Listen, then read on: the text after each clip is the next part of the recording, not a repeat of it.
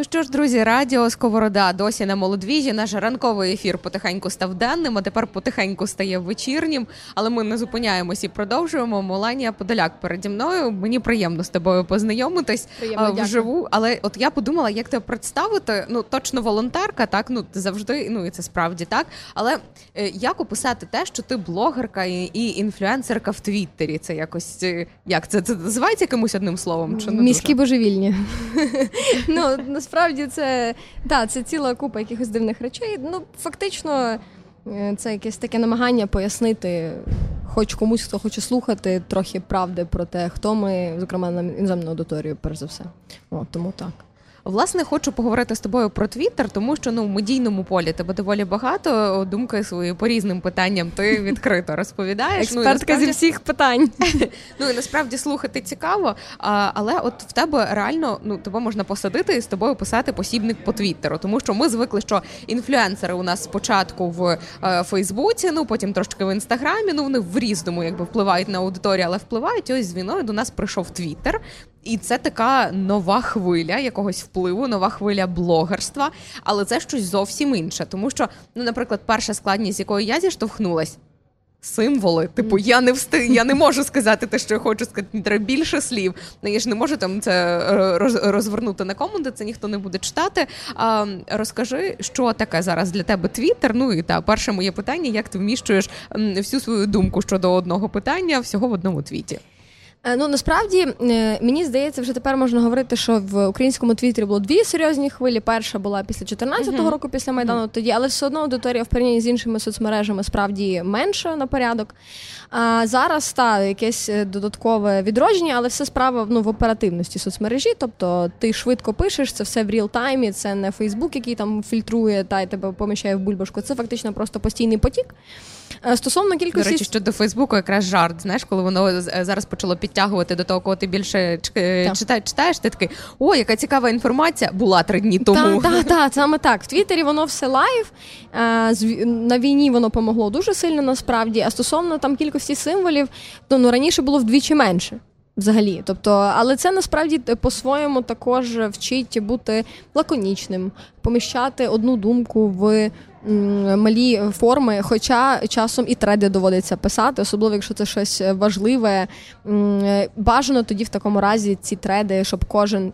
Кожна частина треду вона могла існувати як самостійний твіт, та щоб це могло поширюватися. Давай зразу словничок Твіттера, треди це продовження посту. Так, Так, це це такі- такий це такі- коментар до твого Так, допису. це такі поєднані в один ланцюжок кілька твітів. Та і ти воно е, Фейсбук е, цей Твіттер помудрішав і тепер позначає їх такими стрілочками. Тобто ти можеш бачити, де починається і закінчується думка. Але я знаю, що дуже багато людей пишуть там один-один, там один-два. Тобто прямо пишуть, Це що це раніше частина. так. Це стара звичка. Е, Раніше не було в е, мобільній версії позначення, що це один тред, один ланцюжок, тому доводилося написати, наприклад, один з 16. Ти собі перше писав твіти, розбивав їх, щоб вміщалося в кожну цю, і писав. Це другий 16. Щоб люди знали, що продовження є.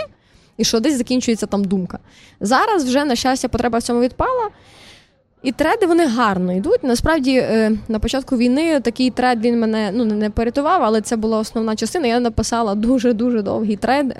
Чому е, причиною для війни не буде розширення НАТО? Що це просто росіяни Мгм, маніпулюють? І я там пішла, поресерчила, що вони говорили про це не розширення, які там вони гарантії давали, не давали. І воно просто вибухнуло, попри те, що тред довгий і на тяжку тему, але нормально пішло. Тобто люди в Твіттері вони можуть читати довше, ніж треба там. Ми ж любимо говорити про кліпове мислення, та як все швидко. Насправді, якщо його оце от ти поміщаєш так ем, англійською мовою concise, та, тобто чітко і коротко, е, увагу привернути можна. Твіттер про фотографії чи швидше про тексти? А швидше про текст, але фотографії допомагають. Тобто, зокрема, це стосується, до речі, в нашій ситуації війни, коли Телеграм і Твіттер вони тут зрівнялися. Відео дуже добре йдуть в цьому. Просто трохи інший принцип сортування стрічки в Твіттері, ніж там, наприклад, у Фейсбуці. Ти можеш собі виставити це за релевантністю, а можеш поставити просто хронологічну стрічку, е, і тому воно працює класно в реальному часі. От щось сталося, зразу це е, пішло. Якийсь visual додав. Так, visual додав, і воно дуже добре залітає. Тобто там для всього є місце, звісно, трохи твіттер шакалить. Ну, в якості стають гіршими фотографії, і відео буває підглючує, але я думаю, що вони цим трошки ще попрацюють. Єдина їхня реальна проблема в Твіттера це е, політика особистої інформації. Тобто вони вважають, що номер твоєї картки це особиста інформація, і вони банять за це зразу. Проблема в тому, що ми так збираємо донати всі волонтери. І ну, ми вийшли з цієї ситуації. Я десь на початку війни знайшла ресурс е, в інтернеті, на якому це таке нотатки. Uh-huh. І ти береш цей пост, що називається QuickNote. І воно нормально пішло, і ним користується. Ніби текст сприймає. Так, так. Ага. Шкода, правда, що ну, доводиться це робити. Але вони не дуже хочуть слухати там personal information, все, фонар. А почалась війна, і як ти кажеш, що ну всі пішли розповідати іноземній аудиторії, що у нас відбувається, і дуже багато моїх знайомих пішли а, на англійській розповідати іноземній аудиторії, що відбувається. Але насправді а, мені ж здається, що в Твіттері дуже класно працює оце там перекласти твіт або translate. Тобто, якщо людина захоче, то вона знайде чи дійсно до іноземної аудиторії доходять більше англі... англомовні твіти. Як це працює? Е, Однозначно так. Тобто функція перекладу вона в Твіттері хороша і вона непогано працює, але е, сила українського твіттеру проявилася в тому, ну українці взагалі дуже дуже освічені інформаційно в порівнянні з іншими країнами. Це об'єктивна реальність. Ми більш е, технічно ну звиклі до цих речей. Ми звикли так провадити кампанії е, і виборчі, і невиборчі. Ми дуже добре в інтернет-просторі себе почуваємо як як нація. І е, десь на ну перед війною Хоч тиждень... десь ми добре Ні, себе об'єк... почуваємо. Слухай, на, насправді об'єктивно ми на голову вище в плані інформаційних mm-hmm. кампаній. Це факт. І власне на через це, десь за тиждень до початку війни, українська аудиторія почала дуже активно писати англійською мовою, навіть може не ідеальною. Але вони зрозуміли, що це те, що треба робити, і тому що в Твіттері сидять всі журналісти, всі медіа, СММщики великих американських медіа. Вони дуже чітко читають все, що пишуть е, ну по їхній темі люди. І коли почалася війна, то всі оці передачі в них є, ці передачі підписуються на тебе. І вони слідкують, бачать, що ти там тезово пишеш те, що їм цікаво. І таким чином, власне, я на всі міжнародні ефіри, там Fox News, CNN, MSNBC, я всі потрапляла суто через те, що просто а, мене читали у Твіттері. І бачили, що от людина, яка включена дуже в процес, і яка володіє англійською на рівні, щоб можна було поговорити. Тобто, це не неоціненний інструмент насправді. Ем, освоїли ми його дуже добре, він росте. І це таке своєрідне теж невеличке поле битви. Я, звісно, дуже обережно ставлюся до фрази в кожного свій фронт, бо фронт насправді один і він страшний. Але це теж ну, це незамінна е, частина інфокампанії і, взагалі, ну, просвіти світу про те, що таке Україна. Але просто от мені цікаво, коли ти пишеш українською, то ти ніби пишеш як для української аудиторії, тоді створюється якась певна спільнота. Але коли ти пишеш англійською, то мені здається, що ти все одно більше працюєш як на західний ринок, і тоді тебе не дуже читають в Україні. Чи є якийсь баланс ні, між ні, цим, ні, чи треба його витримувати? Е, балансу немає, тому що якось по дефолту українська аудиторія розуміє, е, якщо вона лояльна. uh Наприклад, от ті, що мене читають, вони всі я це просто бачу по тому, хто що репостить. Коли я пишу твіт англійською і на якусь важливу тему, наша вся публіка україномовна репостить його теж. Вони намагаються його докинути навіть до тих читачів англомовних, які в них є. Тобто, це вже просто якось мені здається, ретвіт це йде не через вподобання конкретної теми, бо ці теми всі звичайно очевидні. Це прописні банальні істини, які всі українці і так знають. Але є оце відчуття, що треба пушити ще. Тобто е, це воно ніби це не на них контент, але вони допомагають його розносити блискуче просто. Е, ми часто говоримо про алгоритми Фейсбуку, про алгоритми інстаграму, що вони Монстри, ось такі це жахливі так речі. вони змінюються, а потім вони ще якось змінюються, повертаються. Тобто, ну це можна реально дискутувати довго. Чи є щось подібне в Твіттері, чи там все простіше? Ні, там є от власне це, це є режим. Можна собі поставити хронологічну стрічку, можна там ніби за вподобаннями, але насправді е, ці алгоритми, е, які використовує зокрема компанія Meta, до якої там належить Фейсбук чи Інстаграм, вони небезпечні. Вони формують оці бульбашки, про які ми дуже багато говоримо. Твіттер дозволяє тобі трохи з неї вилізти, та і побачити, що є щось навколо, ну з чим ти можеш не погодитися, розпізнати ворога і так далі. Я взагалі великий критик, е, зокрема компанії Facebook, суто через те, що ці ну, алгоритми, які вони використовують, вони їх використовують не лише, щоб нас об'єднати всі бульбашки, та Вони ну їхній принцип там таргетованої реклами, алгоритми, які вони використовують, і ними користуються Росія, ними користуються ну не тільки скажімо так, ну комерційні пропозиції. Тут воно впливає на суспільну думку, а, і це велика проблема. Тому що потім люди виявляють, що їхня реальність нереальна. Вони жили симулякр. в та, та, абсолютно симулякр. І тому Твіттер в цьому плані він конкретно виграє. Е, от, Хоча б хотілося, звісно, щоб вони брали до уваги якийсь політичний контекст. З іншого боку, ну, от, наприклад, що стосується бану українських акаунтів, тобто е, у Фейсбук, наприклад, в нього теж є ця біда. За вживання там е, слова русня чи щось таке, тебе зразу забанять за хейт спіч. Тоді, як, наприклад, за слово хахли не банять нікого ні в Твіттері, ні в Фейсбуці. Це велика проблема. Підозрюю пов'язана з тим, що дуже багато працівників Фейсбуку, які таргетовані на український ринок, вони просто росіяни. Неочікувано. Так, так, уявіть собі. От всі ж звикли офіс Гугла український в Москві, Ютуба в Москві. Ну це все як завжди. Ну сподіваюся, від цього ми вже потрохи починаємо відходити. О, тобто я маю велику пересторогу щодо всіх цих речей і не схвально ставляся до того, як Фейсбук і взагалі інтернет-сервіси великі ведуть свою політику користувачів. Та? Але ми мусимо вчитися, і ми добре вчимося працювати в цих складних водах. Тобто, це те, що я казала, що українці блискуче розуміють слабкі і сильні сторони цих мереж і дуже вдало їх використовують. Слухай, у мене ще купа питань, але хочеться зупинитись. Ну, у мене вже знаєш, в ході того, як ти говориш, одразу виникає купа питань. От мені е, цікаво, як ти порадиш перевірити людині, яка зараз нас слухає або буде слухати, потім, коли вийде запис, перевірити, чи не існує навколо неї цієї інформаційної бульбашки. Ні, це все дуже просто. Якщо ви думаєте, що е, я зараз приведу такий контроверсійний приклад, але він просто е, ну, реальний. Дуже багато людей е, з моєї бульбашки після виборів 19-го року були дуже здивовані. І словом, коли ви виходите в реальність і вона вас дивує, і ви її не очікували, це означає, що щось не так.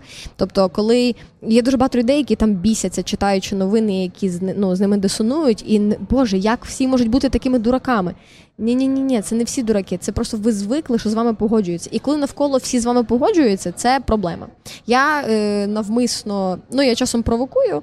Ну, не зі зла, не в не в поганому сенсі, а я часом просто дійсно хочу побачити, що по той бік.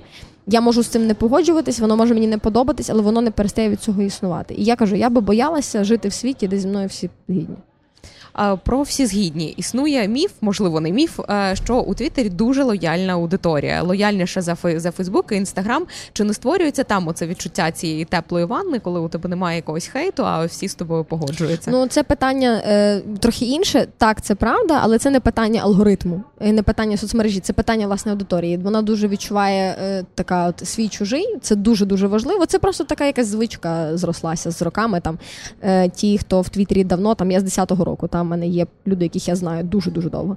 І властиво одного дуже захищати. І властиво за найменший там факап зразу в брутальний спосіб там засуджувати. Е, але е, я до цього ставлюся спокійно, до хейту, тим більше спокійно, але є дуже багато людей, які теж вражені цим. Як так? Я прийшов в інтернет, і хтось сказав, що я дурак. Так, це інтернет. Тут часом можна сказати, що ти дурак. І не треба собі робити цієї проблеми.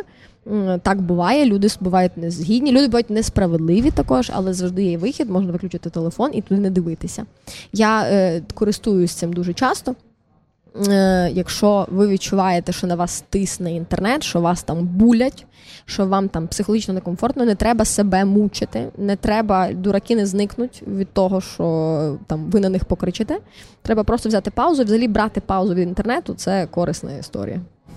Е, ти кажеш, що в Твіттері з 2010 року я розумію, що це все до автоматизму доведено, але таке враження, що ти багато часу проводиш у Твіттері. Хоча, е, хоча, напевно, це так не є. От чи якось намагалась ти моніторити, скільки часу ні, ні, надто багато часу, об'єктивно забагато. Проблема просто в тому, що моя робота здебільшого завжди була пов'язана з соціальними мережами, так чи інакше. Тобто, чи це був моніторинг, чи це просто треба читати якісь речі, чи писати про якісь речі.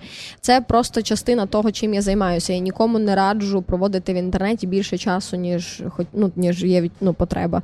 Ем, я не маю, на жаль, можливості скоротити кількість свого перебування, кажу, бо на цьому зав'язано дуже багато процесів, якими я займаюся.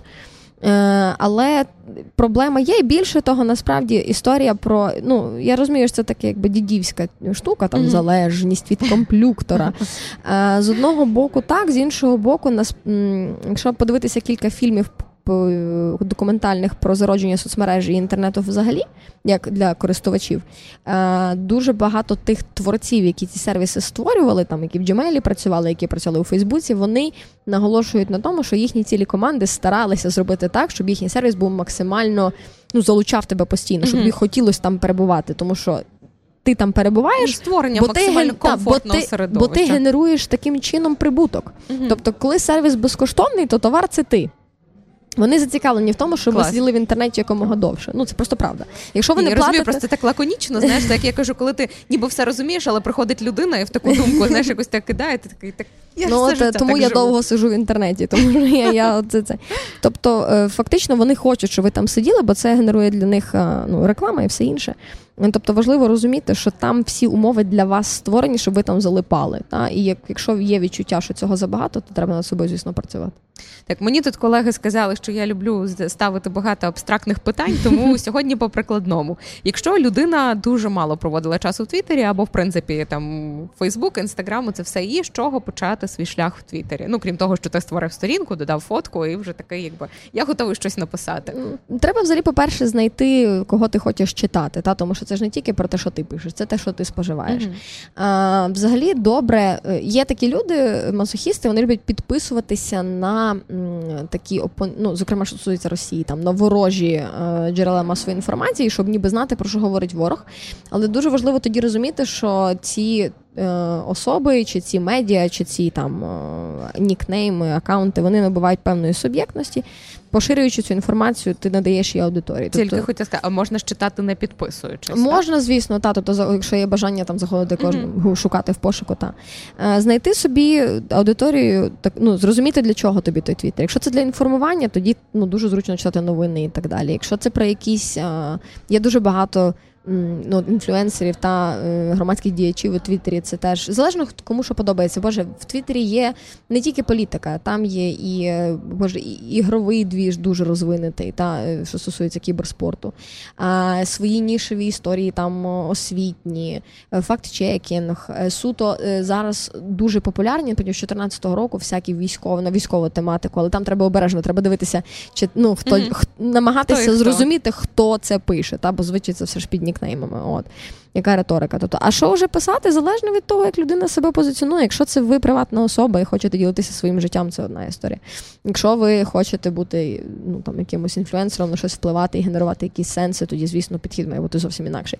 Я взагалі, якщо мова про цей другий кейс, Зразу англійською писати все.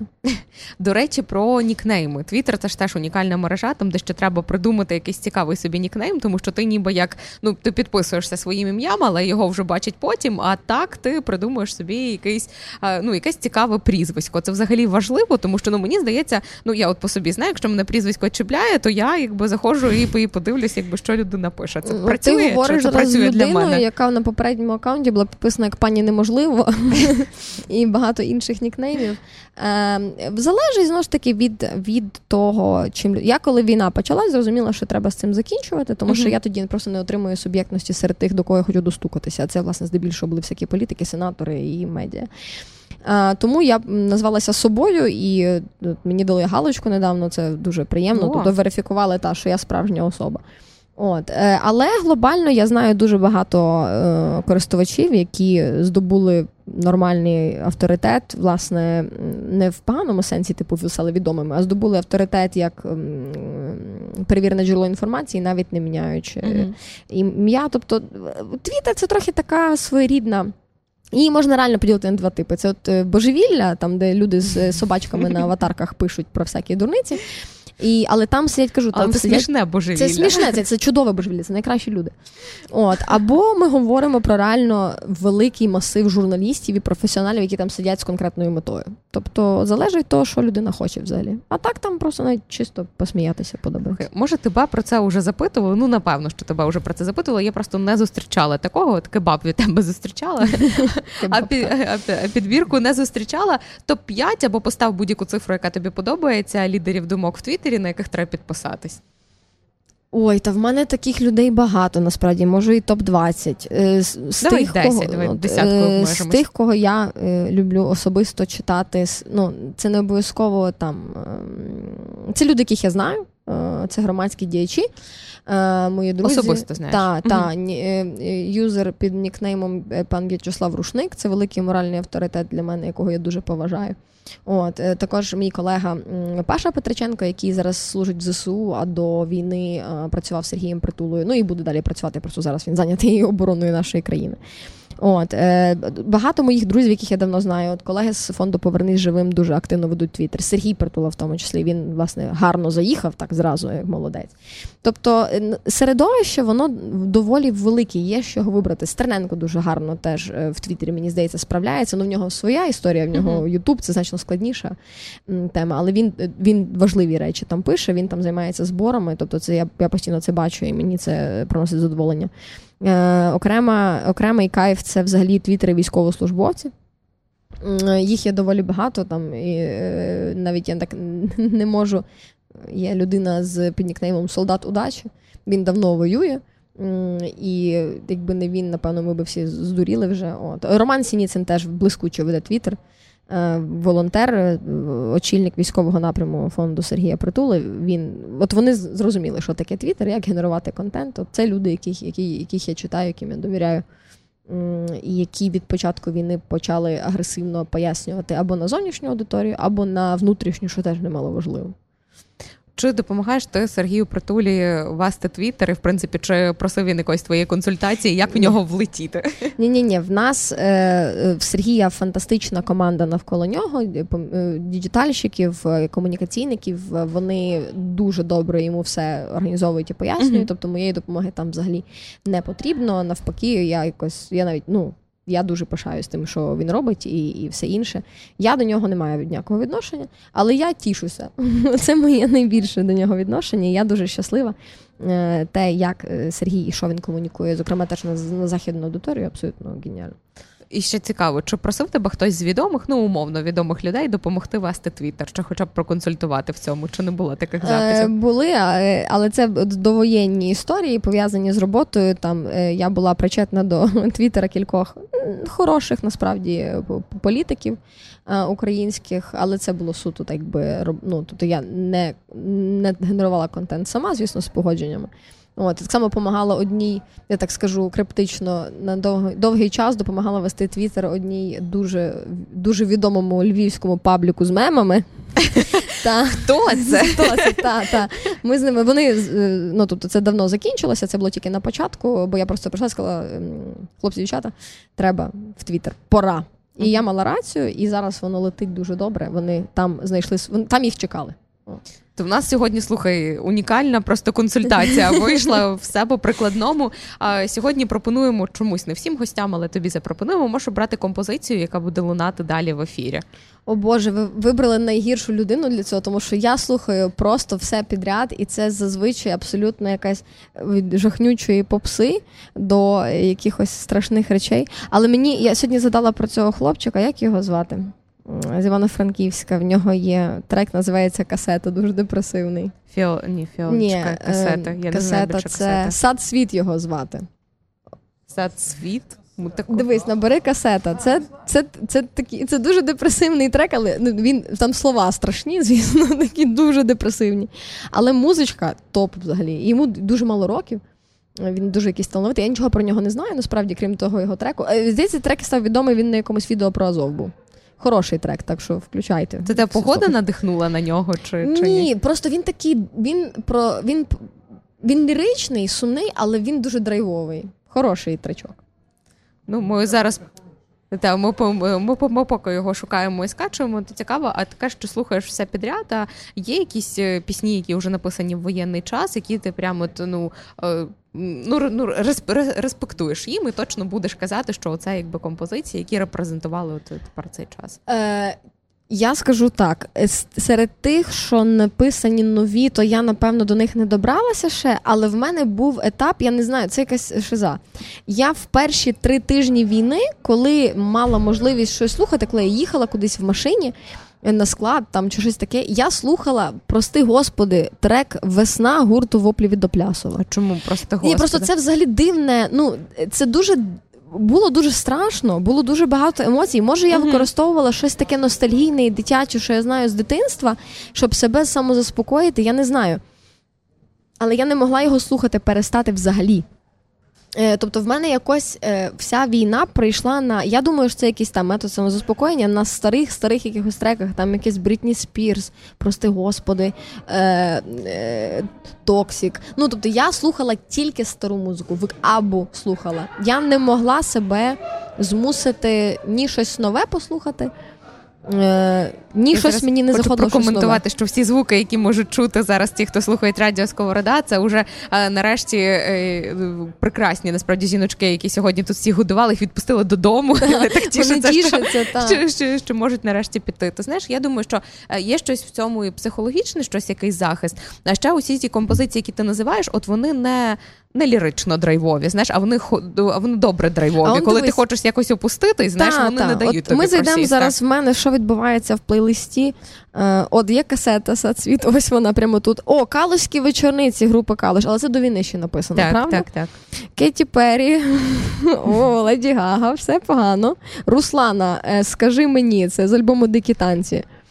2005, здається, Та, якщо не десь помиляюсь. Так, да. Ну, таке е, Амбрела Ріани. Далі називати не можна. Та, ні, ну Тут просто тут все отаке, тут все отаке, якийсь Кендрік Ламар. Тобто жодного нового прям. Ну от Калузькі вечорниці це, напевно, найновіша пісня з цього переліку. Не знаю, може так це терапевтична дія була, тому що щось я не можу себе щось все нове, воно мене трохи лякає. Хоча я знаю, що зараз е, такий почався ренесанс, якийсь е, несуться, і я чую дуже добрі відгуки про дуже багато багатьох виконавців. Просто якось. Нове не хочеться слухати, хочеться старе. Ну, Ренесанс він настав ще після 2014 року, особливо з квотами, які ввели на радіо на телебаченні. Супер, тоді українська... квоти це це прекрасно. Стільки людей зі мною сперечались, що це вб'є радіо, вб'є музику, не можна. Боже, наскільки все стало краще е, після квот. Чудова політика була е, ну, одна з кращих. Дивись, для людини, яка була по той бік, тобто яка була в той час на радіо, і це все бачила, то ну все, що нас не вбиває, робить, нас сильніше. Знаєш, якщо Ні, ми я розумію, що це... в цьому, так, та, я розумію, що окей. це могло бути для багатьох великим стресом, та? Е, бо треба ж тепер все змінювати, але воно все спрацювало Тут на краще. Справа, напевно, не в зміні, а в якості. Знаєш, коли, коли коли тобі кажуть, що от ти можеш робити все, його візьмуть, і всі такі, ах, так, і ти розумієш, о Боже, на Ми тебе таке океан Ельзи кожен день. Та? Я розумію. Ну, приблизно десь так і було, але зараз ми можемо послухати прекрасну композицію, яку так. ти нам порадила. Тому Меланія Подоляк була. Е, слухайте, друзі, у записі, якщо пропустили, е, як зареєструватись в Твіттері і прирівнятись до її рівня. Дякуємо. Мого рівня, Боже, не дай Бог. Дякуємо, що прийшла. Радіо Сковорода, Молодвіж продовжуємо.